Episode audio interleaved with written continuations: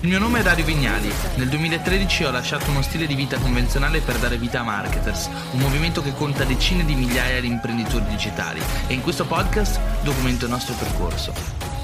Prima domanda, come riesci a gestire tutte le società di marketers contemporaneamente? Ottima domanda, una domanda a cui, a cui abbiamo impiegato un sacco di tempo per trovare la risposta, sbagliando, commettendo un sacco di errori e ancora oggi la risposta definitiva non è stata trovata. Però in anni e anni che ci proviamo abbiamo imparato un sacco di cose che ci consentono di sopravvivere e perseguire i nostri risultati e, e alcune volte anche eccellere e fare qualcosa di buono. Eh, detta come va detta, in passato quando abbiamo provato a scalare marketers, quindi ingrandire marketers, abbiamo iniziato a renderci conto che più persone prendevamo a lavorare in azienda, più diventava un difficilissimo gestirle e gestire il business. Solitamente si dice che quando superano le 7-10 persone inizia a complicarsi tutto quanto, perché noi non dobbiamo mai immaginare le persone come singole entità, ma è come se un, fosse un unico organismo che assieme, tutto assieme, si, si, si, complica, perché questa persona che prima parlava solo con un'altra persona, improvvisamente inizia a parlare anche con questa, con questa, con quest'altra, e, e, e tutte queste, no, hanno questo grado, tutte le persone hanno questo grado di ramificazione, diventa un gran casino a livello di relazione, gestione e responsabilità. Più ci sono persone in azienda che lavorano nel team, maggiore sarà la condivisione della responsabilità della missione dell'azienda, no? Cioè, finché si è in tre, diventa molto facile rendersi conto che se non si riesce a raggiungere un obiettivo è colpa di quelle tre persone, di noi tre che gestiamo l'azienda, no? Se siamo noi che gestiamo l'azienda, siamo in tre e le, cose non vanno, è colpa nostra. Quando si inizia a essere in tanti, si inizia a perdere questo senso di accountability, di responsabilità verso il risultato, perché se le cose non vanno come vorremmo, magari la colpa non è nostra, potrebbe essere colpa di qualcun altro. E questa eh, diffusione no? eh, d- della responsabilità condivisa, questa eh, come se venisse annacquata, diventa molto pericolosa perché poi le persone iniziano a lavorare sempre un po' meno. È come se finché si è da soli, in due, in tre, ognuno mette il massimo. Man mano che aumentano le persone in azienda, maggiore diventa il grado di inefficienza no, dell'organismo e della macchina azienda. Quindi ci si è resi conto che essere in tanti era molto difficile è poco efficiente è molto rischioso. Anche perché quando sei in tanti, poi servono i cosiddetti manager che gestiscono le persone. Quindi, se all'inizio c'è l'imprenditore che sta in cima, che gestisce le persone sotto, quindi riesce a motivarle o comunque a passare loro la propria visione, passare loro la propria competenza, eccetera, quando si iniziano a creare poi dei team dove uh, in ogni team c'è una progettualità che è gestita da un manager, ecco che l'imprenditore inizia a perdere il contatto con le persone che stanno sotto e diventa un, po' più rischioso, no? Ed è anche per quello che cala l'efficienza. Quindi cosa abbiamo fatto? Ci si è resi conto che era molto più intelligente responsabilizzare di, di più le persone, costruendo delle sottoaziende dove le persone che lavoravano con noi, che volevano fare gli imprenditori, veniva, gli veniva data l'equity, quindi delle quote della società, e quindi abbiamo costruito tante scatole eh, diverse che avevano obiettivi, finalità e ovviamente modelli di business diversi. Quindi la nostra il nostro modo di gestire l'azienda e la sua crescita è stata cercare di scorporarla in tante scatole o tante aziende diverse con una loro progettualità, un loro imprenditore a capo e ovviamente una dimensione più piccola e più gestibile. Questo è stato un po' l'aspetto più, più innovativo che abbiamo utilizzato e non ci sono tante tante altre mm, agenzie o aziende che lavorano, questo, che lavoravano in questo modo ora iniziano a essercene diverse. Ed è anche interessante perché in questo modo puoi anche responsabilizzare di più le persone, ma anche gratificarle di più, perché magari apri una nuova società che fa una cosa diversa invece che, farla, che, che, portare quella progettualità dentro la tua azienda madre già esistente e puoi trovare una persona molto brava nel tuo team che sai che ha un'attitudine imprenditoriale, ha un'attitudine a far di più e gli dici sai che c'è, facciamo un'azienda insieme, ti rendo socio e ti do una fetta di torta più grande anche te. Nel senso, se vuoi aver di più, puoi aver di più e ci sono persone che sono predisposte a lavorare di più per ottenere di più ed è giusto che queste persone siano gratificate e vengano inserite all'interno de- del grande disegno, della grande opera d'arte imprenditoriale che si va a costruire e che quindi la propria opera d'arte porti anche la loro firma. No? Nel business vince chi è sapientemente generoso, però generoso in maniera attenta, non, non per forza stupida, ecco. Ok, uh, vediamo se c'è anche qualche altra domanda. Ce ne sono diverse in realtà. Vediamo Social Media Framework, il corso è sempre disponibile, non è sempre stato disponibile, ma abbiamo aperto le vendite di Social Media Framework esattamente l'altro ieri, mi pare, quindi al momento è disponibile. Ancora nel mood natalizio con l'albero dietro, assolutamente sì, Ivan. Devi sapere che io in realtà, se non, se non ci fosse Denise, probabilmente starei con l'albero di Natale fino a marzo, un po' per pigrizia, un po' perché alla fine le vibes natalizie mi piacciono, quindi dico perché toglierle.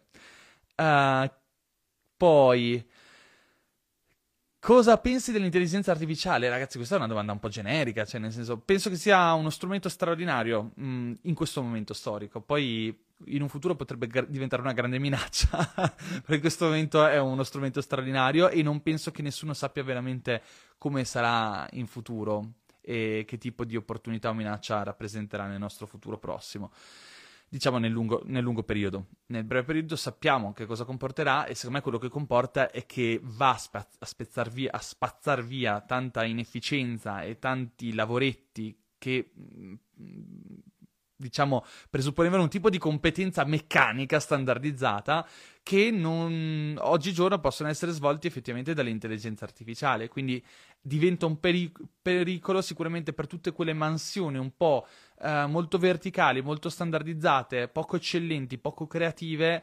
Eh, dove effettivamente colui che si occupava di quella tipologia di lavoro lì è, mis- è ovviamente messo in una posizione di scaccomatto e anche di rischio dal punto di vista dell'evoluzione dell'intelligenza artificiale. E quindi, come sempre, il mercato premia chi studia di più, chi ha competenze più specifiche, meno rimpiazzabili, più difficili, più creative, no?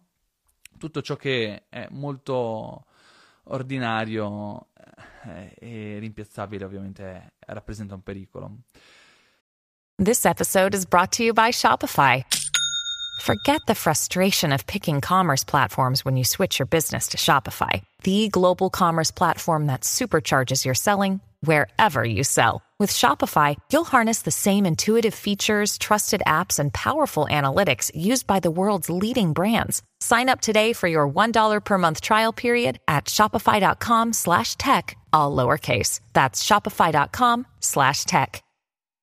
Uh, Damiano, ci consigli un buon investimento in azioni, ma ragazzi, non è che io sono un consulente finanziario che racconta investimenti e consiglia soluzioni finanziarie. Io faccio investimenti per lo più su fondi indici, quindi quello che faccio è investire in ETF fondamentalmente. Quello che raccontano in tanti poi, cioè nel senso ce ne sono tante di persone che ne parlano, io non sono sicuramente la persona più indicata.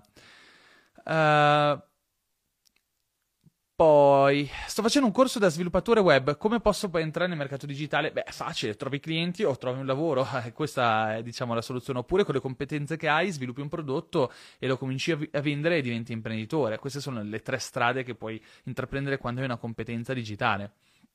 Poi, uh, vediamo c'è Jacopo che dice: Ciao Dario, secondo te è ancora importante diventare un full stack marketer? Quindi sia lato social media marketing, copy, ads. In tal proposito, consigli tutto l'arsenale dei corsi marketers? Allora, secondo me diventare ehm, full stack marketer è essenziale per chiunque lavori nel digital marketing. Non perché bisogna conoscere qualunque cosa e saper fare qualunque cosa, ma bisogna comprendere le cose. Quando tu ti troverai a lavorare nel marketing, dovrai renderti conto che ciò che tu fai non solo è, diciamo, impatta sulla tua mansione. No? Se tu vai il copy copy e scrivi quindi degli annunci, delle ads, dei testi che hanno come obiettivo quello di convertire le persone ad acquistare o fare altre tipologie di azioni.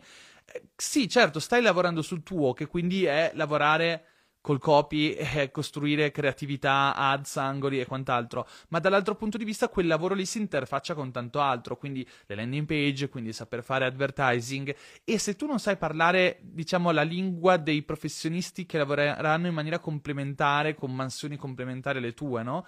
Diventerà molto difficile per te essere il tipo di professionista che spinge una realtà ad eccellere perché non hai gli strumenti per dialogare con gli altri componenti del team.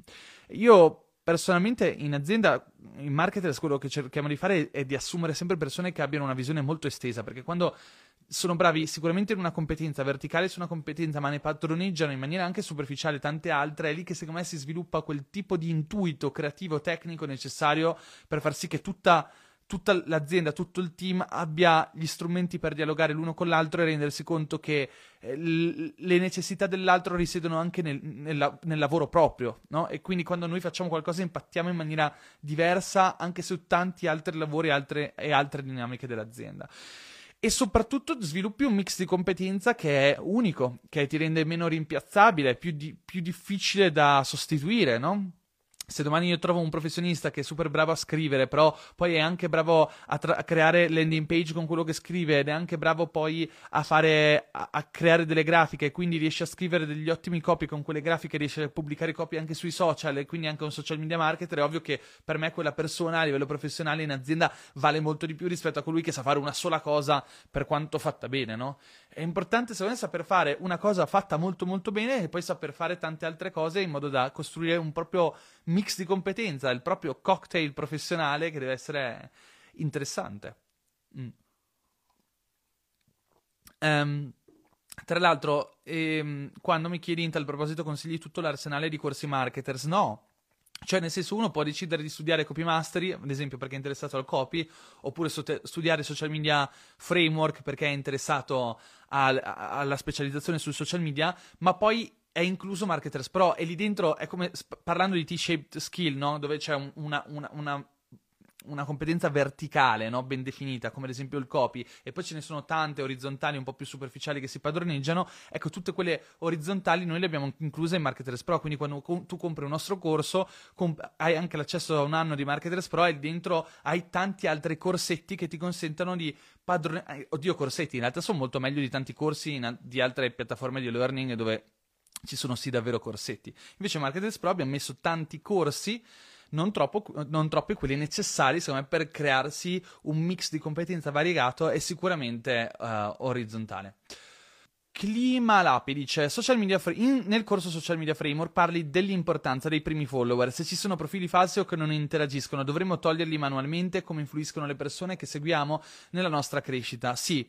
Secondo me in linea di massima ora, tra l'altro Instagram ha rilasciato questa opzione per far sì che i follower che Instagram reputa come falsi, come bot, come inattivi, vengano automaticamente bloccati dalla piattaforma. E praticamente dovranno essere revisionati da noi in prima persona e potremo accettare o non accettare determinati follower. Bisognerebbe imparare a, a gestire a gestire quindi questi account inattivi bloccandoli, perché ovviamente più avremo dei follower estremamente ingaggiati, maggiore sarà la propensione di Instagram e della piattaforma a mostrare i nostri contenuti a nuovi follower, a nuove, a nuove, potenziali persone che ci seguiranno. Quindi più è pulito il profilo, maggiore sarà la nostra opportunità di crescita e la propensione della piattaforma a farci crescere mostrando i nostri contenuti ad altre persone.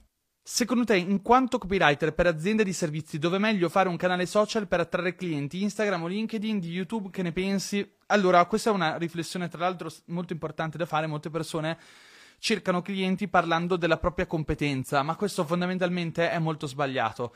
Um, o talvolta spesso sbagliato. Uh, nel senso, se tu sei un copywriter e sei, sei alla ricerca di clienti e apri un profilo Instagram dove parli di copywriting, quello che attrarrai sarà un pubblico di copywriter o persone interessate a diventare copywriter, non per forza invece l'imprenditore o colui che invece è alla ricerca eh, di una persona che lo possa aiutare con la vendita e il miglioramento delle proprie performance e delle proprie campagne. Quello che bisogna fare è cercare sempre di chiederci chi è la persona che in qualche modo è alla ricerca di un copywriter e che tipo di uh, necessità e che tipo di piattaforma utilizzerà se devo dirti la verità, io non penso che i social media dovrebbero essere utilizzati come strumento principale per trovare lavoro. Anzi, i social media dovrebbero essere utilizzati sicuramente come strumento di personal brand in modo tale che se qualcuno con cui entriamo in contatto desidera farsi un'idea di noi, noi ci siamo, abbiamo dei contenuti, che è lo stesso concetto del cosiddetto portfolio professionale che utilizzavano i creativi una volta, no? Cioè, voglio assumere un creativo, mi si candida una persona, guarda il suo portfolio per vedere cosa ha fatto fino a quel momento, o per rendermi conto di che faccia ha, mi sta simpatico, è una persona con cui mi troverei bene a lavorare. Tra l'altro, tutte queste sottigliezze posso assicurarvi che contano tantissimo. Cioè, um, quando do- ci troviamo ad assumere una, una persona in marketers, la prima cosa che mi chiedo è: questa persona mi sta simpatica? E io me lo chiedo perché ho questa consapevolezza, ma vi posso assicurare che tante persone non se lo chiedono, ma comunque ragionano in questo modo. Cioè, alla fine andrai sempre a scegliere una persona che a pelle ti sta simpatica, che a pelle comunica in un modo che eh, può, eh, diciamo, risuonare con il tuo modo di comunicare o vedere il mondo. Quindi, secondo me, avere i social media sicuramente innanzitutto uno strumento per presentarsi, come se fosse il nostro avatar professionale, dove pubblichi qualcosa che racconta la tua visione del mondo, del mercato, dove racconti in che modo aiuti le persone, racconti i tuoi case study e mostri cosa hai fatto in passato, perché hai avuto successo, perché i tuoi clienti hanno successo e cosa sei in grado di fare.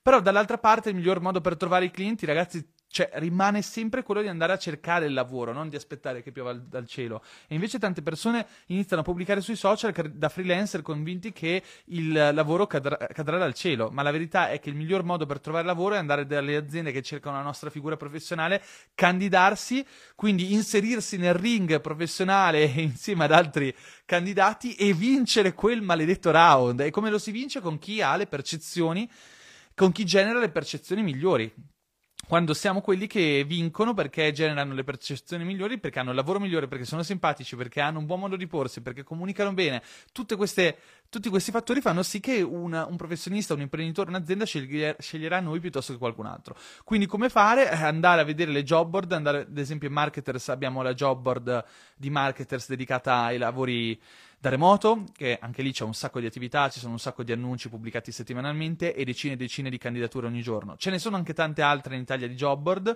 però senza neanche legarsi solo alle job board, andare a vedere le aziende che magari ci piacciono, andare a scoprire agenzie, andare a vedere che posizioni aperte hanno sul sito web e magari candidar- candidarsi direttamente.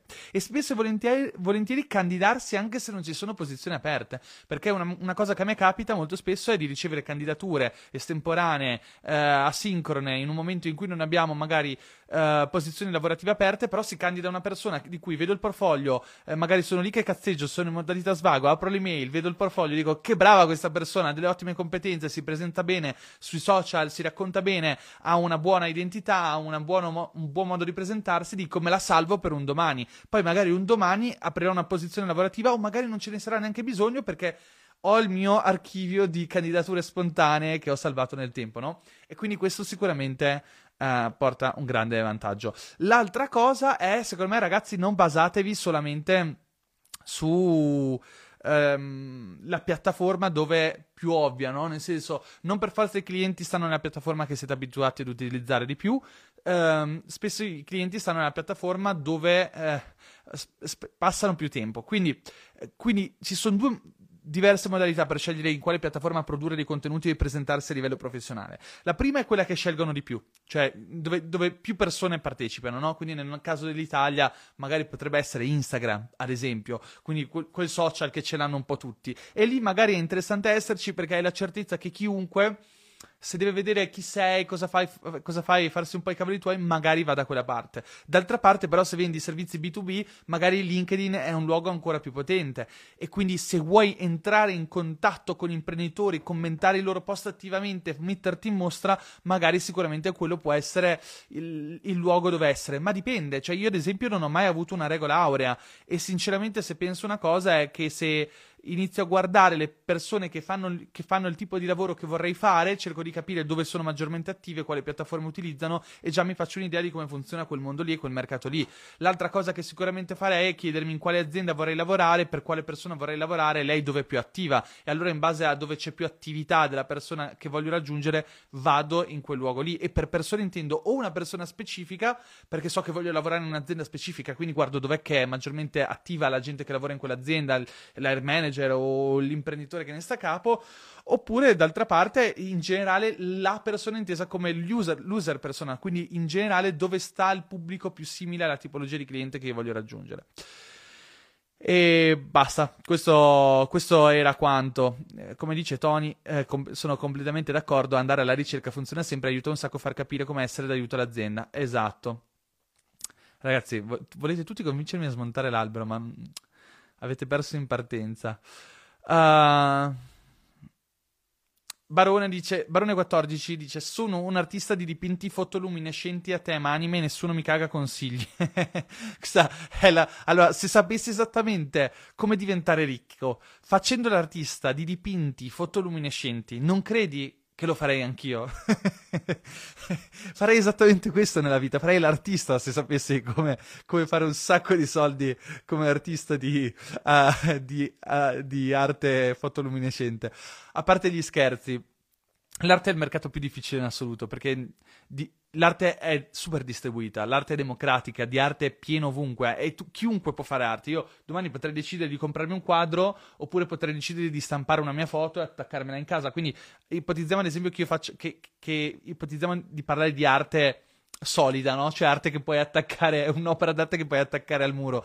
Già dobbiamo immaginarci che c'è un sacco di gente a cui dell'arte non gliene frega niente, quindi non è più il nostro target. A chi gliene frega dell'arte devi immaginare che comunque stai partecipando a un'asta che è quella della sua attenzione, ognuno di noi non ha i muri illimitati in casa, quindi nel momento in cui deve scegliere quanti e quali um, pezzi d'arte attaccarsi ne sceglierà un tot e quando si troverà a scegliere quale arte attaccarsi in casa dovrà scegliere secondo diverse modalità. Sicuramente è quella del, della soddisfazione per, per per gli occhi, no? Vedo qualcosa che mi piace, dico wow, figo, me lo compro e me lo metto in casa. Il problema è che ciò che è bello è quasi gratis oggigiorno. Cioè, io posso comprare un poster che mi piace da morire e non lo pagherò quasi niente. Addirittura ci sono artisti che vendono opere d'arte a cifre super stracciate. Quindi, se domani, ad esempio, io, Dario Vignali, ad esempio, qua mi trovo in casa in montagna e qualche giorno fa ho detto, caspita, ci starebbe proprio bene un bel quadro con delle, men- delle montagne nevate. Allora io non ci capisco niente d'arte e sono andato in giro per. non, non vi sto raccontando una cazzata cioè questa cosa è vera.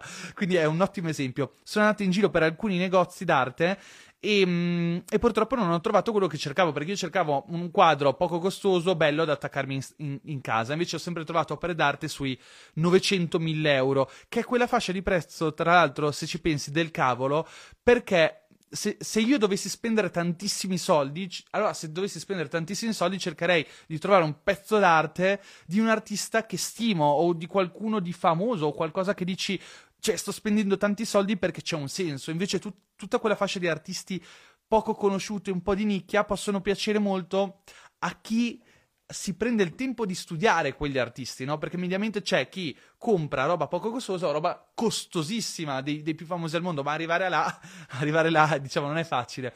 Quindi ti ritrovi a competere come artista, se vuoi guadagnare bene, con tutta questa fascia di, di più di scarsa fama, se ci pensi, di persone che si vendono a qualche centinaio di euro, il cui target che acquisterà quella tipologia di, di, prodotto d'arte, cavolo, non è facile da, da, trovare. Cioè, come fai a targetizzarlo? Quando, da imprenditore, una delle cose che si dicono spesso è che un, un, mercato, per essere un ottimo mercato, deve corrispondere a un market pain forte. Quindi, uh, le persone hanno un problema da risolvere e tu stai offrendo un pro- una soluzione a quel problema. Nell'arte, questo è una merda perché non c'è nessun problema da risolvere se non che hai, ta- hai soldi in eccesso. Sei una persona eclettica, eccentrica, che vuole sentirsi rappresentata e vuole sentire di appartenere appartenere a un movimento artistico e allora quello è il market pain. Poi che cosa serve? Serve sicuramente un mercato che in qualche modo stia crescendo, ok? Più un mercato cresce, più è facile andare bene in quel mercato, quindi se ti inserisci nel giusto momento in un mercato che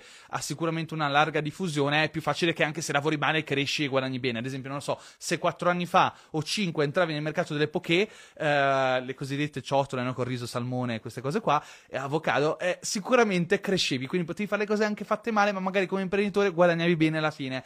Il mercato dell'arte sta crescendo, ma subisce delle fluttuazioni, ma non è un, uno di quei mercati nuovi con dei trend particolari, a meno che la tua arte non rappresenta un nuovo trend. Quindi, di nuovo, i dipinti fotoluminescenti vanno fortissimi a tema d'anime? Non lo so, non sono abbastanza esperto per rispondere a questa domanda.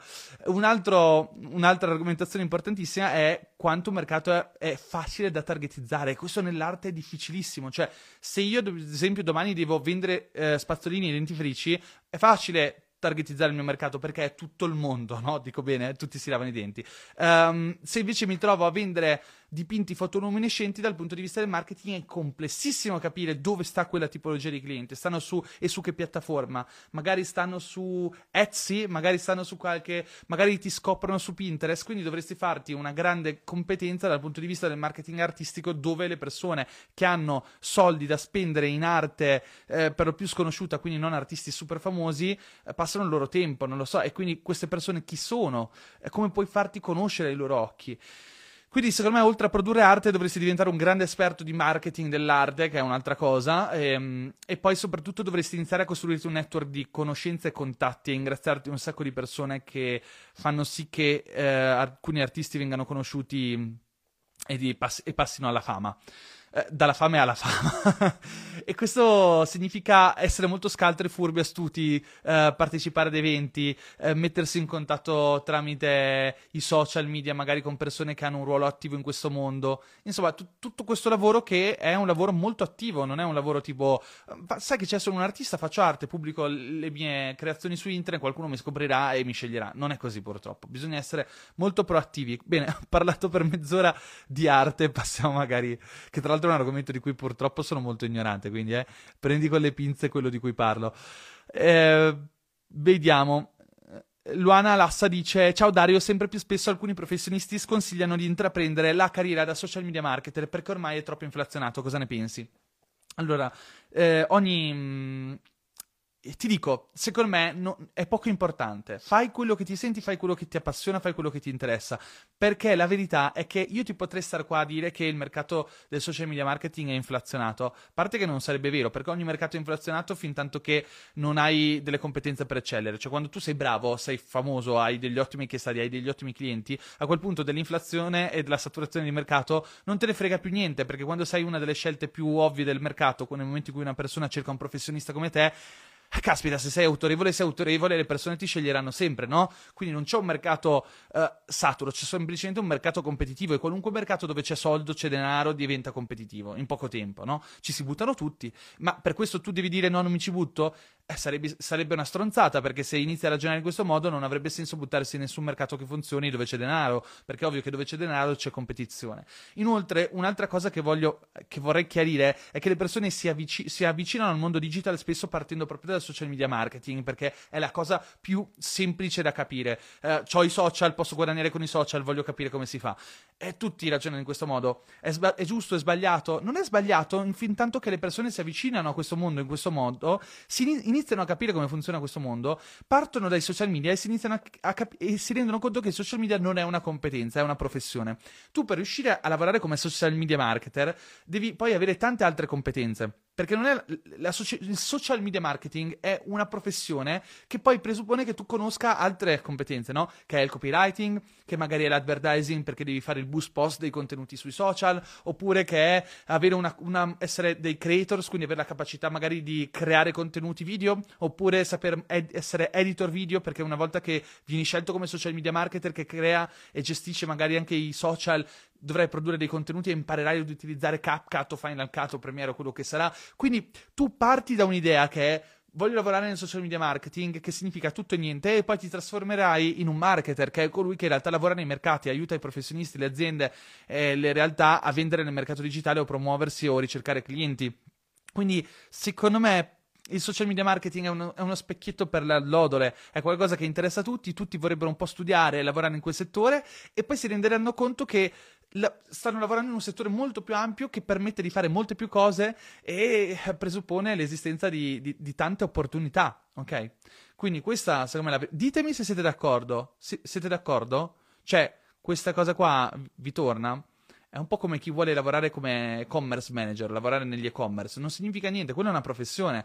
Non è che è una competenza, non è che studi e-commerce. Per, per lavorare come e-commerce manager, ok? O comunque head of growth per gli e-commerce, devi comunque studiare poi tutte le competenze che ti sono richieste, che è l'email marketing, che è il social media marketing, che è l'advertising, che, e quindi ti ritroverai a studiare tante cose diverse e poi magari inizi a studiare social media marketing e finirai invece a fare il copywriter e a scrivere.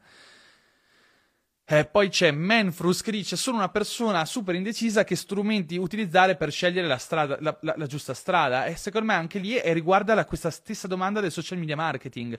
Non è importante trovare la giusta strada perché è impossibile capire quale sia la giusta strada quando parti.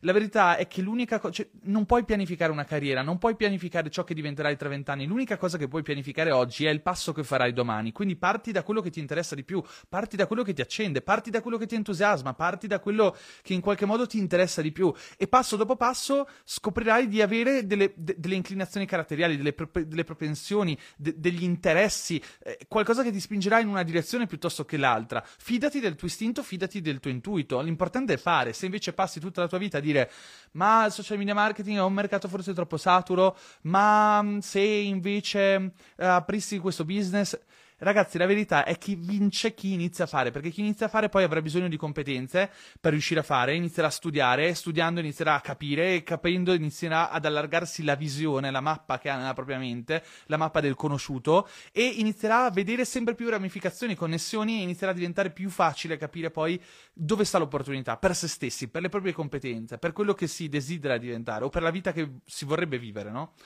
Quindi partiamo da quello e come dice Erika, dice al giorno d'oggi qualsiasi mercato è competitivo, ma è sempre stato così, raga. Ogni mercato, ogni buon mercato è sempre stato competitivo.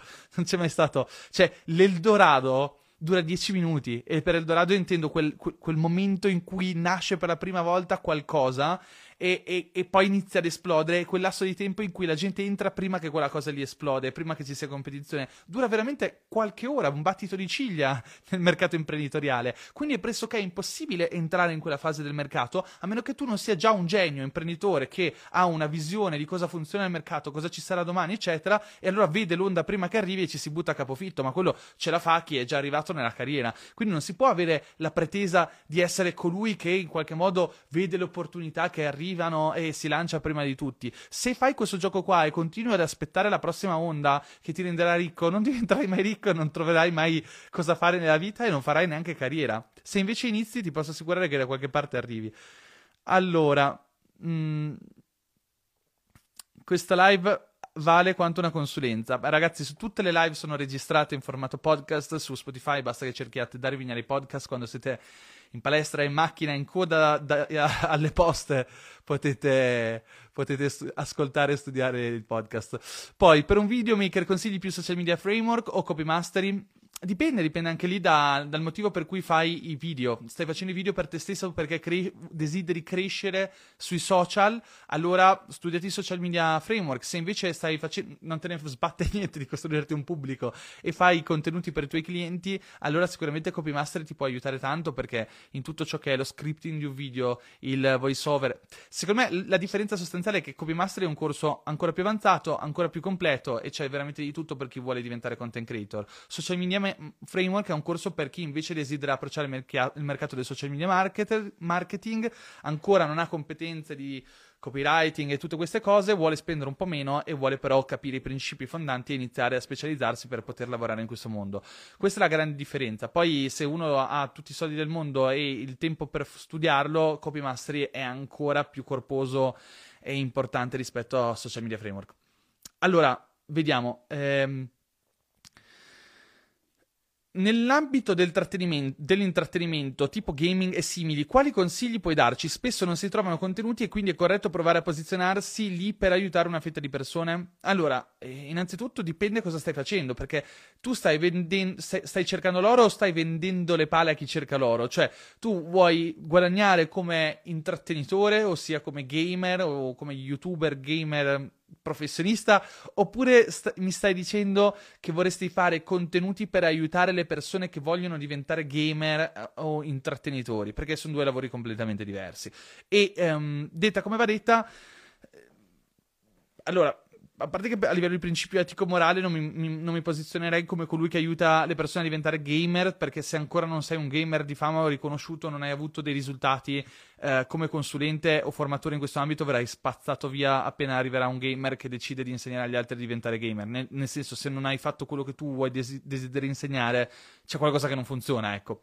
Quindi ipotizziamo invece che tu voglia essere un gamer professionista con un seguito in pubblico, a parte che quello sia un mercato abbastanza competitivo perché è il cosiddetto dream job, no? Dove tutti i ragazzini dicono oh, vorrei guadagnare un sacco di soldi giocando ai videogiochi. Ma chi sono io per impedirti di avere questo sogno? È come se dicesse qualcuno non puoi diventare un calciatore nella vita. Assolutamente lo puoi diventare.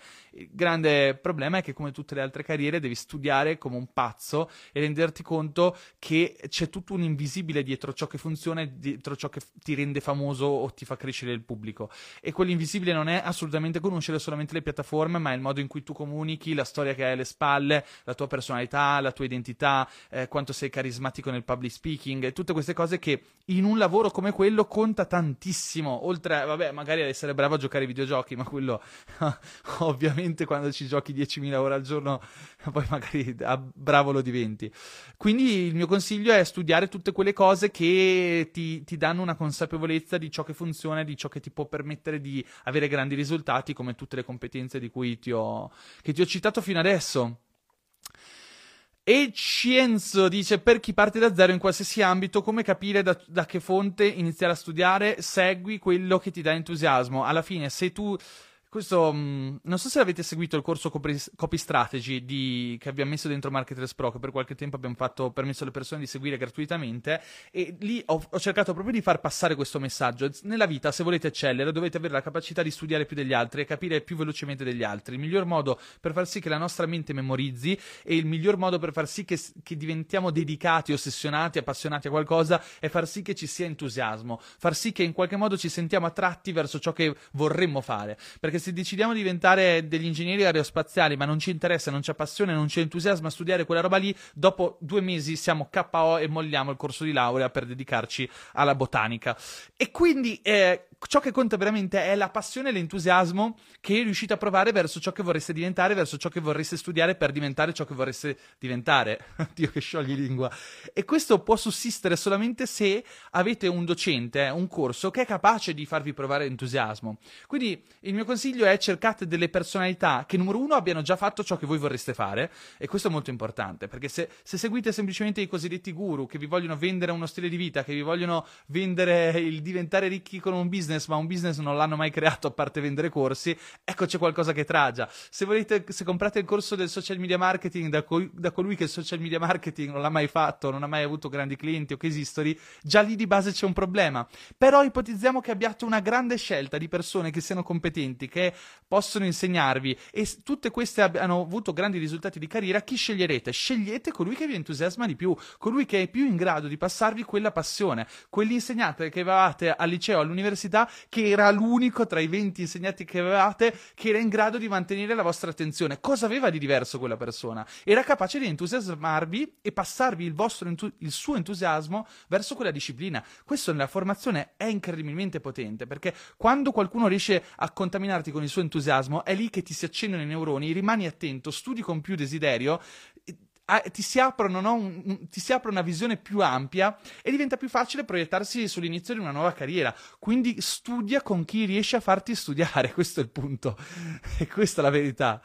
E, eh, e, e, poi veramente controllate anche le, le, la credibilità delle persone con cui studiate. Questo oggigiorno lo dicono tutti, ma lo dico anch'io perché purtroppo là fuori è pieno di consulenti matrimoniali di 18 anni che non sono mai stati sposati, che è una metafora ovviamente. È una metafora, ma è anche la verità. E uh, Damiano dice: Secondo te è complicato partire da freelance, nel senso che conviene prima passare per agenzie?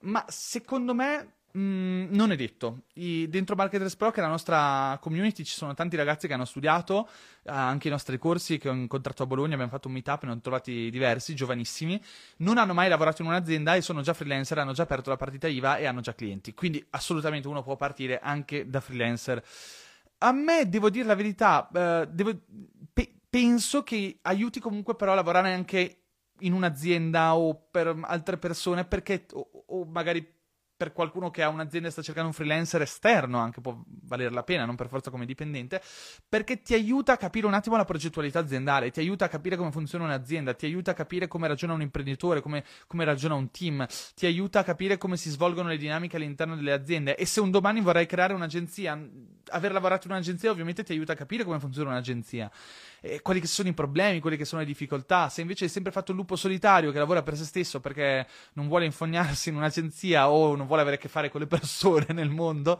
eh, quello è, è, un contro, ma non per questo non, non, si può fare.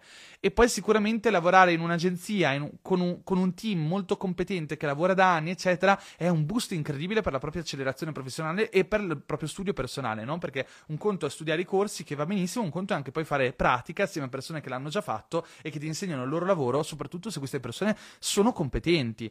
E devo dirvi la verità, io non ho mai lavorato in un'azienda nel vero senso della parola, però ho fatto un belliss- una bellissima esperienza di lavoro in un'azienda, ma non retribuito perché era un lungo um, stage, e, a Milano per una grossa service design company.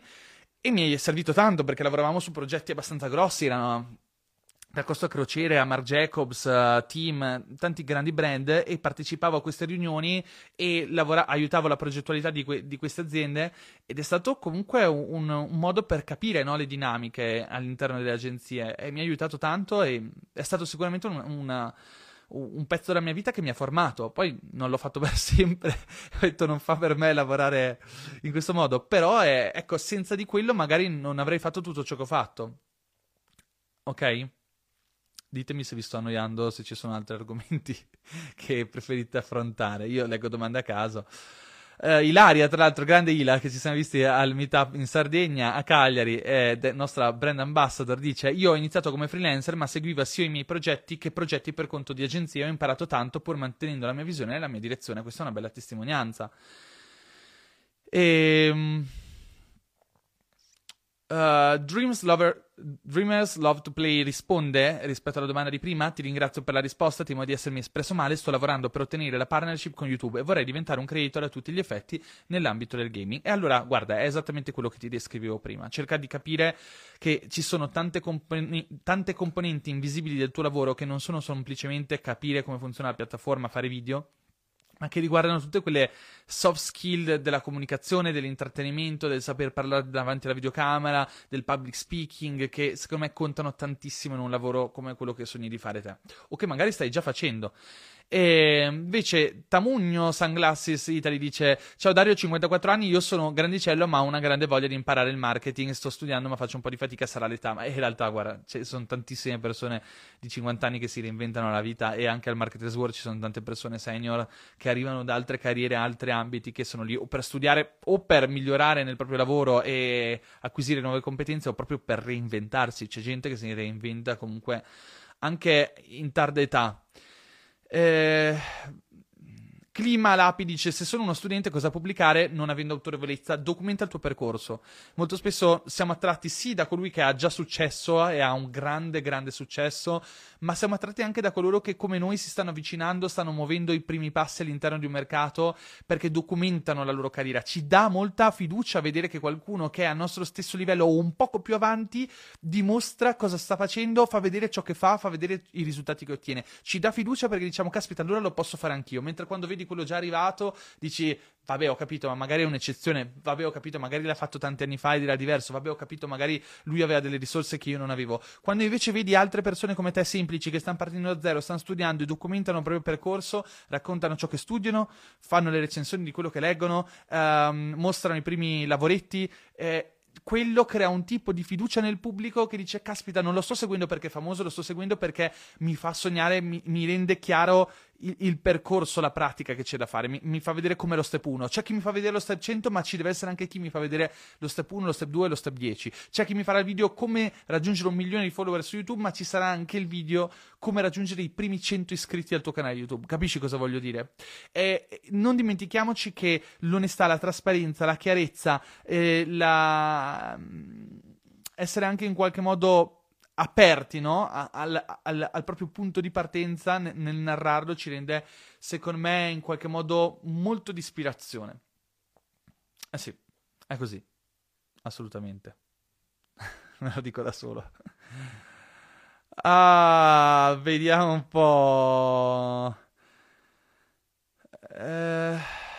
Salvo and Steffi dice: Sono filmmaker torinese, ho acquistato East Advance in passato, ottimi contenuti, ma soprattutto ha riprogrammato il mio mindset emozionale. Ottimo consiglio, altamente grazie Dario. Grande salvo, in realtà East Advance non lo vendiamo più, ma ora stiamo vendendo social media framework perché East Advance l'abbiamo lanciato, mi sa che era al 2000, oddio, 2016, mi sa la prima volta. E poi E poi, e poi andiamo avanti con questa live, perché tra un po' devo andare che ho un incontro per andare a vedere una casa qua in montagna. E sto cercando casa per la prima volta nella mia vita. cioè, oddio, in realtà la sto ricercando. Prima ce l'avevamo a Barcellona, però ormai è da due anni che siamo senza casa io e Dani. E quindi abbiamo detto, forse è venuto il momento di prenderci una casa. E al momento il posto più logico dove prenderla ci è sembrato qua in montagna, perché siamo già abituati a star qua. E perché questa qui, che è casa dei miei nonni, che poi avevo messo a posto qualche anno fa, è un po' piccola in realtà per starci in due lavorare e starci tanti mesi l'anno.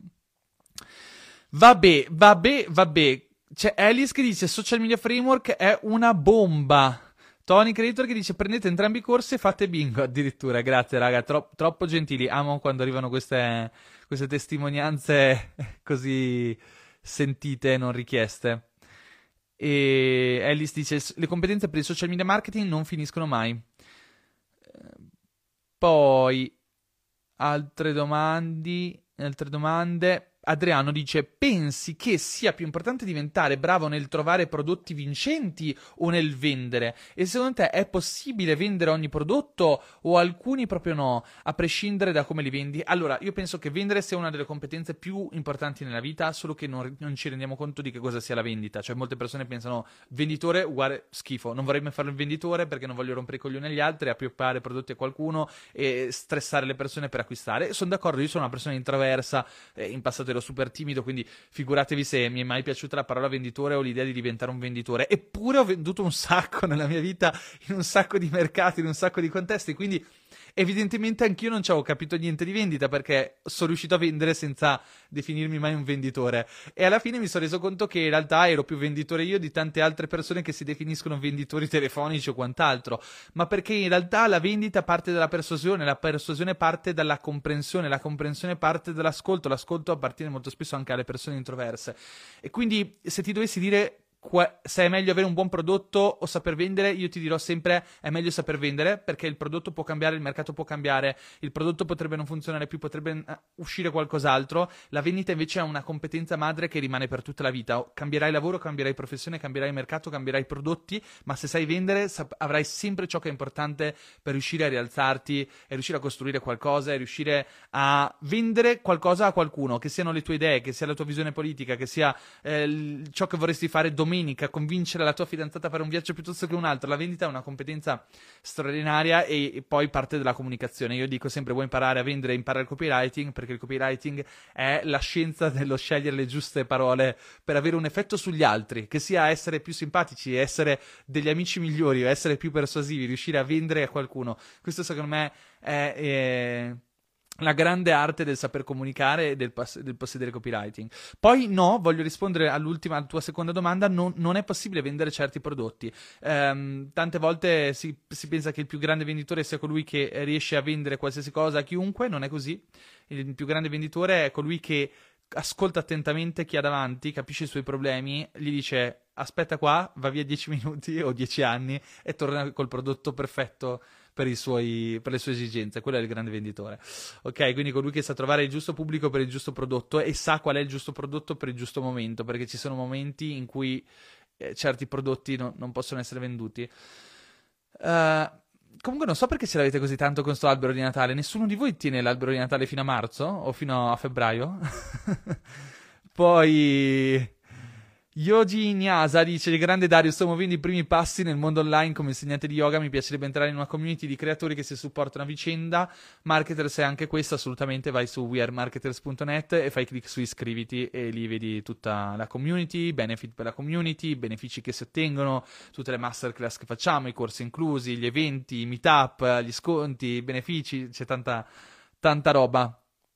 Ah, poi come dice Salvatore, dice Ciao Dario, ti seguo dallo scorso anno, sono entrato in Marketers Pro e grazie ai tuoi corsi sono riuscito a candidarmi per un'azienda che si occupa di formazione sco- scolastica. Ora sono un media buyer. Grande Salvatore, grande, grande, grande. Merito tuo in realtà. Noi possiamo accendere la miccia della passione, l'interesse, dare un po' di strumenti, ma poi la carriera la crea ognuno di noi, no?